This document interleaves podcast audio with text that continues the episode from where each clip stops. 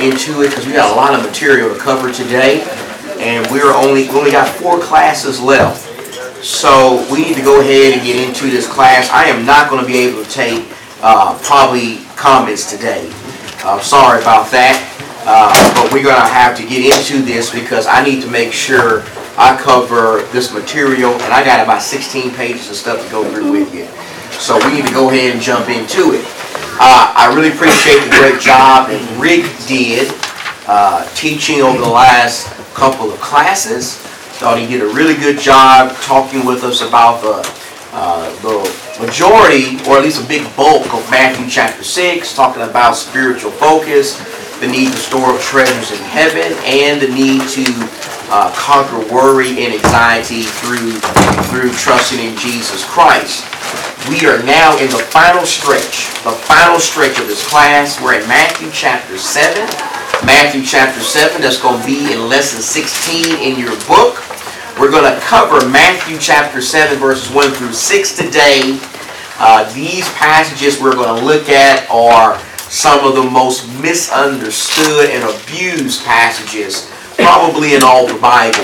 Verse 1 is especially misunderstood and abused. So we want to look at that.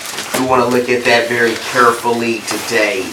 Uh, I am going to ask Ryan. Ryan, could you lead us, please, in a short prayer as we get started this morning, please? Heavenly Father, we are truly grateful to be here this morning and worship your word and study another portion from it. We ask that you be with Sean as he proclaims your word unto us that we may open our hearts. We ask that you be with all the teachers and all the learners. In Christ's name we pray. Amen. Amen. Thank you, sir. So are you in Matthew chapter 7? Let's start with verse number 1. In verse 1, the Bible says, Do not judge so that you will not be judged, for in the way you judge, you will be judged. And by your standard measure, it will be measured to you. Why do you look? Why do you look at the speck that's in your brother's eye? But do not notice the log that is in your own eye. Or how can you say to your brother, Let me take the speck out of your own eye, and behold, the log, the log is in your own eye.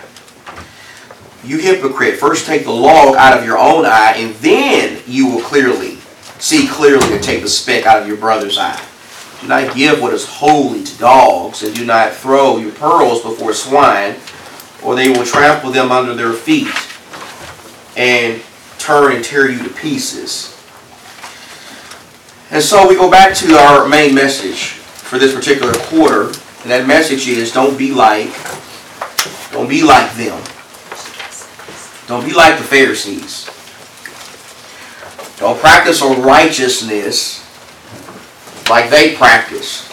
Make sure your righteousness exceeds the righteousness of the scribes and Pharisees. That's the main thing that Jesus is trying to emphasize in the greatest sermon that we can read about in the Bible. Above anything else, Jesus is trying to get us to understand the need to go beyond the corrupt righteousness, if I can use it that way, of the Pharisees. These were corrupt men. That's the point. These were corrupt religious leaders. Now they looked the part. They looked the part on the outside. They fooled a lot of people. They wore their phylacteries. They knew Scripture. Nobody knew the Scripture better than them. They looked like holy men, but God knew their what? Hearts. He knew their hearts. He knows all people's hearts. Their hearts were not with God. Their hearts were far from God. They did not have hearts for God. Now, this could be seen in a variety of different ways that we've seen so far in this sermon. Their corruptness could be seen in how they taught error. They taught things wrong. We give them too much credit when we call them so conservative. Being conservative means sticking with the scripture. That's what, that's what it means to be conservative. And they were not that. They taught error concerning God's standard in people's lives. That's chapter 5, 21 through 46. Their corruptness could also be seen in how they did religious things to be seen by men. That's verses 1 through 18 uh, of chapter 6. It can even be seen in their love for money. These men loved money. And I think Jesus is taking a shot at them in verse 24 when he says you can't serve two masters. Can't do it. Can't serve God and money. These men were lovers of money. Jesus makes that point also in Luke the 16th chapter. And that's really the point of the parable of the rich man and Lazarus, or the story of the rich man and Lazarus. The scribes and the Pharisees promoted a standard of righteousness that did not please God. And so what Jesus is going to do now, right here, and really what he's already been doing, going back to chapter 6, is he's going to say, okay, I've, tell, I've told you what not to do. Now let me tell you what to do. I've told you what bad religion looks like. I've told you what bad righteousness looks like. Now let me tell you about the righteousness that pleases God. Let me tell you about the right standard to live by in your life. This is the standard that exceeds the righteousness of the scribes and the Pharisees. You got to store up treasures in heaven. That's what Rick taught us. You, you got to store up treasures in heaven. You got to have a heart that's fixed on heaven. And, and it's fixed on God. Doing that, if your heart is fixed on God, if it's fixed on heaven, if you're storing up treasure in heaven, that's going to help you in your life. Particularly, Jesus says, that's going to help you overcome anxiety. And that's going to help you overcome worry, getting bogged down with the problems of this life. It's going to motivate you to seek first the kingdom of God and His righteousness. This kind of righteousness, this righteousness of seeking God and His will first and trusting Him, will also help you avoid judging people wrongly or be, being involved in hypocritical judging. And that's what Jesus is talking about in verses 1 through 6. Uh, how many of you have, raise your hand if you ever heard someone quote verse 1 before in your life when it, do not judge. You ever heard someone say that? Don't judge. Thank everybody. Don't judge. Now, just real quick, why is this verse, because I think we will agree that this is probably one of the top three verses quoted in our, in our society. Most people do not know anything about the Bible. But they seem to be able to quote this verse. So why do people quote this verse so much? Why do people why are people so fast to quote do not judge? Yes, ma'am. I think it allows tolerance to them, for them. To promote tolerance. To promote tolerance or or hey, you, you can't tell me what to do. I should be able to do whatever I want to do and you gotta accept that. That's a great answer. Anyone else? You got if anybody else want to ask that, yes ma'am. Joan. To justify their own sinful behavior. yeah, that, that goes right together. Tolerance, justifying bad behavior. I believe this verse is quoted so much because what people are, are trying to say it means is they're trying to say it means that you can't talk bad about decisions they make in their life. Sean, You can't make any. Yes, you know what you hear a lot of people say now is only only God can judge me. only. Oh, that's They they turn it around and say only God can judge me. only. God. And you know what? That's true. Yeah, that is true. But we need to talk about Yeah. what that means. Yes, and how they're using That's that. exactly right. Yes, Tony. Now, I don't want to get 50 comments here this morning. I just, I just want it real quick. So, Or another yes. one similar to what she said. A lot of them say, we're all God's children, you know, He loves us regardless of what, what we do. Yeah. So, the point of this statement is to say, and to go with what you said too, Nicole, because that's this, the same, it's really the same statement people use. It's to say you can't talk bad about decisions they make. It's to say you can't, you can't make any kind of moral judgments. At all. at all. You can't make any kind of moral judgments as a Christian. Now, a good question for us to- for us to think about, I don't want anyone to answer this, I just want you to think about it, is does anybody really believe that? Even the people who say that? Well, no. Nobody believes that. Here's an example. Take an atheist or an agnostic or whoever. They come into the woman comes into her home and she sees her husband in the bed with another woman. And she says, What are you doing? You're, you're having an affair. You're cheating on me. And her husband says, What are you, you can't judge me. What are you talking about? You can't. How is she going to take that? Is she going to be okay with that? She was like, Oh, yeah, you're right. I can't judge. you. Even though you're, you're totally naked right now with this woman, I can't judge you. You're right. Is she going, is that okay? No. She just said he cheated on her. She saw him. She know that's called a moral judgment. Nobody believes this. Nobody believes this. Not even the people who say this believe this. Is anybody going to say Hitler wasn't a bad person? What if Hitler had killed all those, after killing all those Jews, and you can't judge me? Does anybody, is anybody going to accept that? Nobody believes this. So Matthew 7 verse 1, let's be clear. Let's be very clear. This is one of the most abused verses in the Bible. And the reason why it is abused, and this goes to a question in your book, is because of a failure to keep the verse in its context. See, when you take verse out of context, you can make them mean whatever you want them to mean. But this verse has a context. And we need to consider the context. Contrary to what our society believes, this verse is not saying that it is wrong to make moral judgments. I want to be clear. This verse is not saying that it is wrong for a Christian to call out wicked and sinful behavior after they've been educated by the Word of God. It is not saying to say something is wrong where God has said it is wrong in His Word. Jesus did that. Jesus called out sinful behavior. Jesus looked at the things people did that was wrong and said it is wrong. In fact, not only did Jesus do that, but his followers in the Bible did it also. So this is not condemning Christians or saying Christians can't make moral judgments. What Jesus is talking about here in the context is a certain kind of judgment, and that is hypocritical judging. This text condemns hypocritical judging. Hypocritical judging. Particularly in this context, hypocritical judging against your brothers and sisters. Did you notice how many times Jesus says, your brother there? He's getting us now. He's done with the Pharisees at this point. He's getting us now.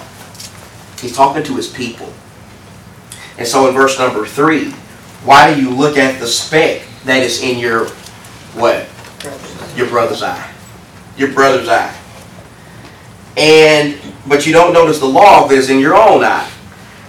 The term for log here, okay, mine has log here. You may have a different translation, but the term here is interesting. It's more like the term for rafter or beam.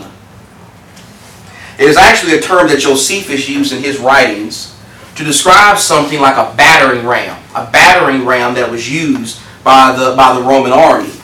This is one of the few times in the gospel, and I think you need to appreciate this with me, that Jesus is using some humor in his teaching.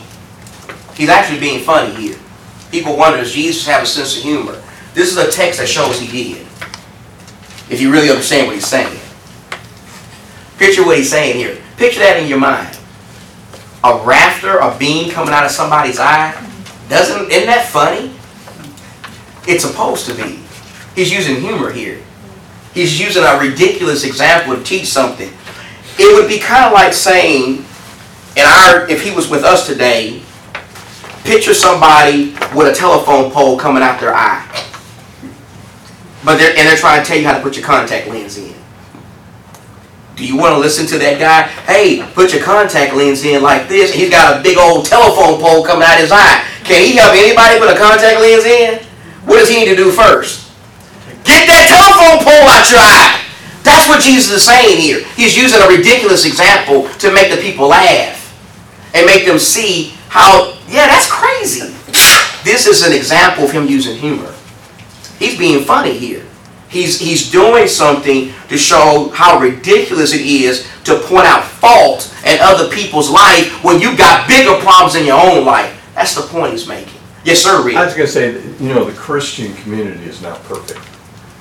And I think Jesus anticipated that it was not going to be so. And I, I think that is laid out there in that verse as well. Absolutely. I think that's exactly right.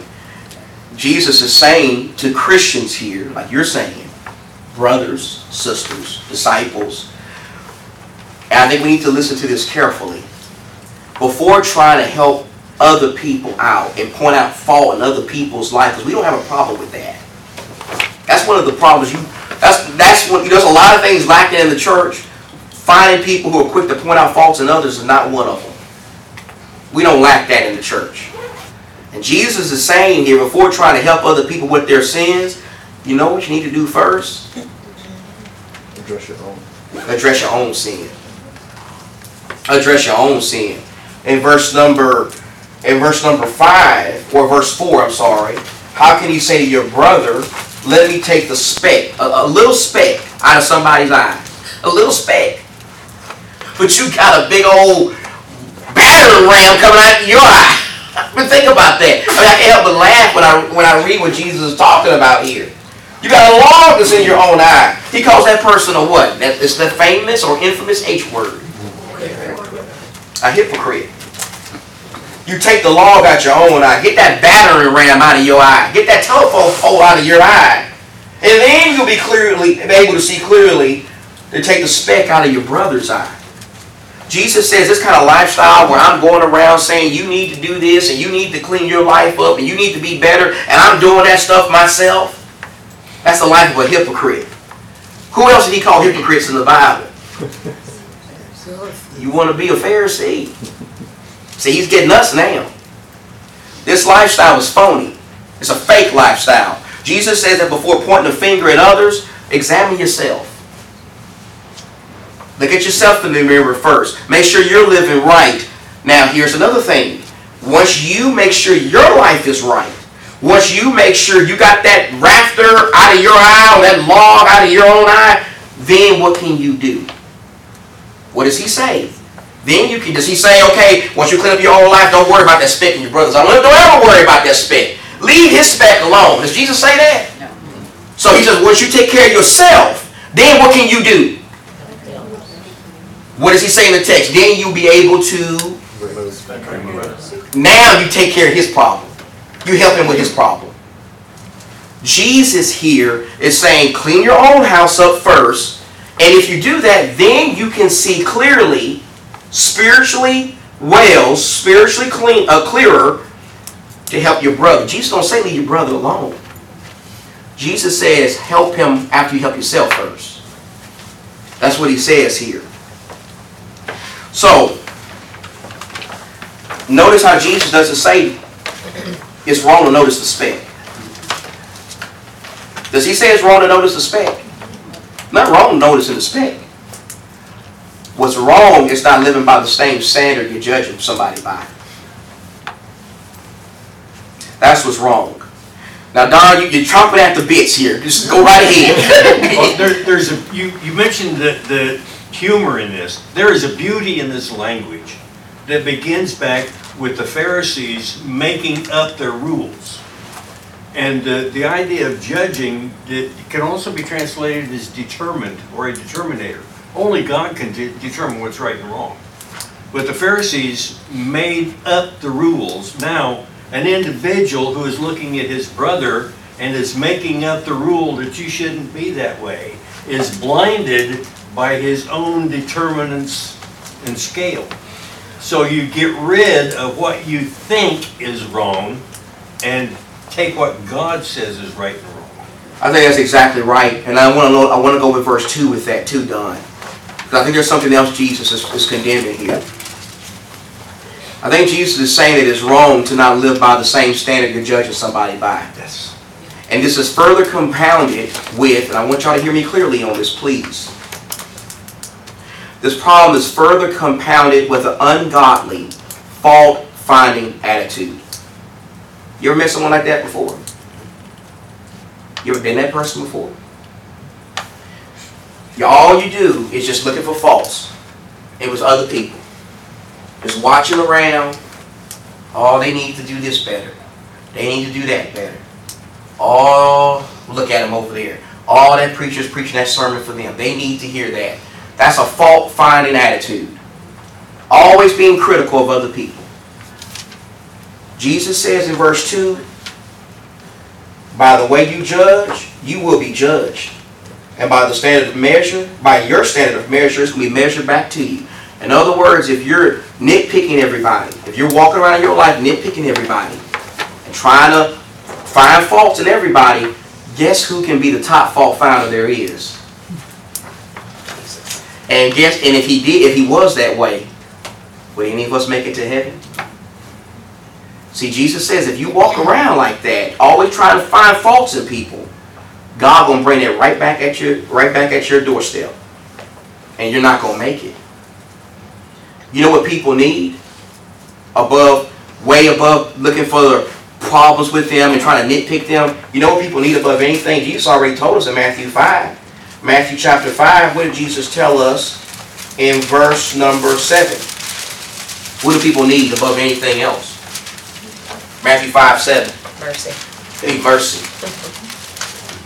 You need mercy. If you if you're merciful to people, what's what's going to be the blessing of that? Jesus said, you're going to get it.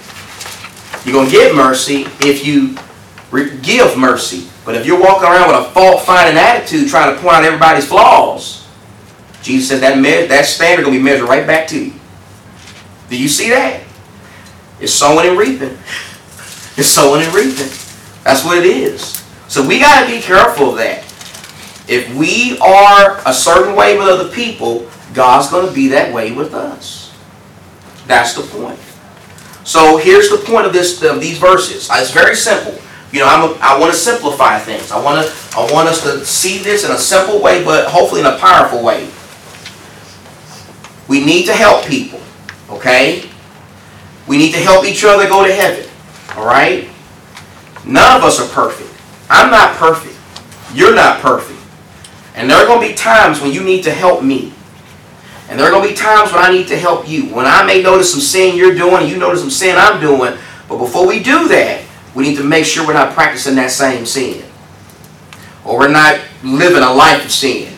I don't need to be coming to you saying, well, hey, you know, you got this problem with drinking, you need to give that up, and I'm gulping down a six pack every day. You understand that? I don't need to be saying, well, you need to dress more, you need to dress more modestly, and I'm the one always showing skin. You, you get that? I don't need to be coming to you saying, well, you need to clean up your speech, and every day I'm cursing out my spouse. That's what Jesus condemned here. Do you see that? Jesus says, don't hypocritically judge somebody. Don't tell other people to do things, and you're not living by that same standard. Clean up your own life. Make sure you got the log out of your own eye, and once you do that, then go help your brother. Go help him. Go help. Now, how can you help somebody, or how can you notice a speck if you don't do some what? Judging. You gotta do some judging. But make sure before trying to help people live by a standard or God's standard, we're living by it first. Does that make sense? This is God. We're talking about God's standard here. Live by God's standard first, and then help other people when you see them deviating from that standard. That's the point. Now, I need to say something about verse 6. Because verse 6 is interesting. While verses 1 through 5 deal with judgments against brothers. Okay? When we're all brothers and sisters. So verses 1 through 5 deals with judgments made against brothers. Verse 6 deals with judgments made against made against the world. Talking about the world now. Now listen carefully to me, because I think this actually goes with Stan's lesson. I think this ties with it a little bit. We need to make sure we make wise judgments when dealing with the world. We need to avoid giving that which is holy to the dogs. Someone tell me, what does that mean? What does it mean? Well, let me let me simplify that more. I need to simplify that question better. What is that which is holy here? What do you think? Don't give that which is holy. Let's talk about what's holy. Because he's talking to us, disciples. We need to make sure we don't give that which is holy holy to dogs. So, what is the holy? I think the kingdom. So you say the kingdom. What else? Someone else give me a thought. God's word. Okay, I think Rick, I think Rick, and I think both of those can go together. Because how do you get the kingdom? How do you get? How do you give someone the kingdom? How do you give someone God's rule in their hearts? You got to give them the word. Often in the Bible, God's word is called holy. In fact, Jesus even in the Bible called God's word a pearl. And God's word is, is critical to, the, to giving people the kingdom of God. If I'm going to give you the kingdom of God, okay, there's only one way I can give it to you. There's no other way. I can't do some magic whatever on you and, and give it to you. There's only one way Don can give someone the kingdom of God. There's only one way I can give somebody the kingdom of God. There's only one way Janice can give somebody the kingdom of God. We got to give them the word. That's the only tool we got, right? So we got to be careful with that. Now, who are the dogs? Now, before you, when you think of dog, you think of that little cuddly little, oh, which I can't stand those things. But that's another story. Janice and I don't like animals. We don't like dogs. We don't like cats. We don't do. We definitely don't like them in the house. And that's just our thing. You may be different. You may like little fur balls, little cuddly things, shedding hair everywhere. That's you. Uh, and that's fine. I'm not judging you. Okay? Sure. Uh, Really, that's fine. That's fine. It's just, that's not how I was raised. I was raised different. That's all I'm saying. Um, but mostly when we look at dogs today, they're domestic, we look at them as domesticated animals, right? They're cute and they're, they, they relieve stress and we pet them and they sit in our lap and they're just our best friend. And that's fine. That is fine, okay? I want- I'm being serious. But you know how they were looked upon in the first century? Not like you look at them today. Dirty. In the first century, they were dirty, Stinky. stinking, frightening animals. People were afraid of them. They roamed the streets, and they were disgusting, and most of them had diseases. They were not looked like looked upon like you know, like you look at your dog, you go walk your dog at night, and it's your best friend sleeps in the bed with you. That's not how they did it in the first century. I'm just telling you. A rabbit, huh? They, they were they were like like just rodents, kind of. Looked like like have a rat. They're like stray dogs. Like, like stray dogs. They look like stray dogs. That's exactly like you would look at a stray dog. That's how they were looked upon, upon among the Jews. In fact, Paul often in his letters would use the language dogs, and, he, and it's always negative. You know, Peter talks about a dog eating his uh, own vomit. Dogs are always looked upon as negative in the Bible. Always. They're looked upon as negative here. And if you want something worse than a dog to a Jew, it's the Big. it's the pig. Because the Jews, they want nothing to do with pigs. They didn't want to be around pigs, touch pigs, eat pigs. That was against their religion. that, so, so these are two disgusting animals. To Jews, Jesus is talking about. Don't give that which is holy to the dogs. Don't give, don't cast your pearls among the, the pigs. Let me tell you what this is not talking about. Now, there's some, and Don, you may be familiar with this, sir, and, and, and the elders may be familiar with this. Um, there was a time, and there even may even still be, when some brethren thought this was talking about be careful who you get the Lord's Supper to. They were saying that this is talking about when we're in the assembly and, and we pass out the Lord's Supper, don't give it to non-Christians. That was that's a view. Now, how in the world are we supposed to do that? And is that our responsibility to do that? To say, oh, you're not a Christian, you can't take it. No. You gotta judge each individual. Exactly. I mean, how do we know who the visitors? Who I mean, come on. So, so Don, you may have heard that view before. I just found out about it recently, and this verse is not talking about that. It has nothing to do with the context. It's not talking about Lord's Supper at all. This is not talking about you know judge who can take the Lord's Supper and who can't. Instead, this is talking about not forcing people to obey the gospel. Don't force pe- don't force the kingdom of God on people. Be wise in who you share the gospel with. Christianity is not like Islam. What is Islam about when you look at like how they convert? How do they do it? Force. Man, it kill you. Like if you in the family you leave that, you dead. That's how Islam is. Islam is about mili- being militant, and it's about violence, forcing people to obey that religion. That's not how Christianity is. Christianity is about sharing information with people and giving them a choice.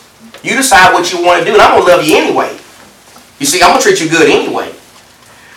This this passage is about don't waste your time with people who clearly don't want the truth. Now let me be let me be let me clarify that a little bit. You sit down with somebody, okay? You share with them the gospel. At some point, you got to make a judgment as to whether or not this is worthy of your time. I'm gonna tell you what D. Bowman did one time. Uh, you know D. Bowman, right? Great gospel preacher. He's passed away now.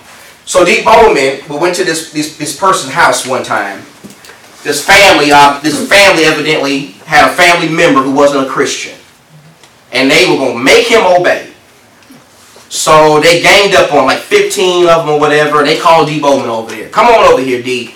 And they're just trying to just, you know, teach him the gospel and force it down his throat. And D's watching all of this, and after a while, D stops everything. He tells this guy, Do you even want to obey this? Are you even interested in this? The guy said no. D said, I'm going home. I'm going home. This is a waste of time.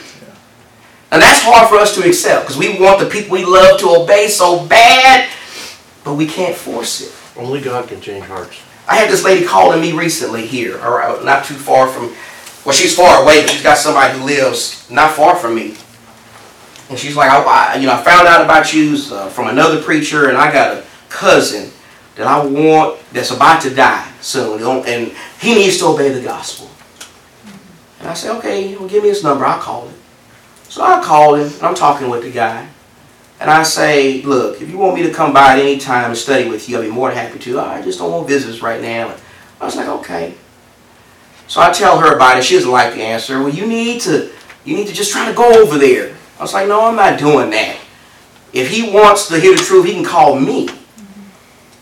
So she's like, well, that makes sense. So she texts me back two days ago and says, I talked to him and he's going to text you soon. That was like a, two months ago. Told her, I'm not going to force somebody to obey the gospel, and I'm not going to waste my time with somebody who don't want the gospel because my time needs to be with people who do want the gospel. I'm not, my job as a Christian is not to force people to obey. My job is to plant the seed, and if I recognize and if I make a judgment, if I make a judgment that you don't want this, guess where Sean is going? He going somewhere else. That's the sheep. I've judged you as a dog now. You the pig. You see how you can only see how recognize somebody as a dog or a pig. You gotta do a what? You gotta make a You judgment. gotta make a judgment. So that shows you right. That verse right there shows you that this is not some blanket statement saying you can't judge anything. Jesus gonna contradict himself five verses later. Do you, do y'all see that? Gotta make judgments. Go ahead, Mike. Go ahead, sir. You got it. Oh, you said okay. Done. Go ahead, sir. Now, what did Jesus tell the twelve and the seventy? If they accept you, stay with them and teach. If they don't accept it, Shake it off. Take the dust off and go. So here's my last thing I want to say to y'all, just real quick. If you have parents, I had, I had a grandfather who was this way, not Christians, friends, spouses, kids, use wise judgment. Share the gospel with them. But at some point, you're going to have to make a judgment as to whether or not you're wasting your time. Okay? There are people who really do want the truth. And Jesus says, don't waste your time with people who don't want it. Don't give that which is holy to the dogs. Yes, ma'am, John. But you can still keep praying for them. Yes, and that's something, that's something that's never a waste of time. Or an example. Because that's something, you, we always pray for that. In this context, Jesus is not saying don't pray about it. Jesus is saying be careful where you take that which is holy. Because you could be giving it to somebody who's never going to obey, don't want to obey, and you can't make them obey, and you could sit there 24 hours straight studying with them, and they're going to say, I don't want this, leave me alone. That's why you have to look for open doors and be ready to run through it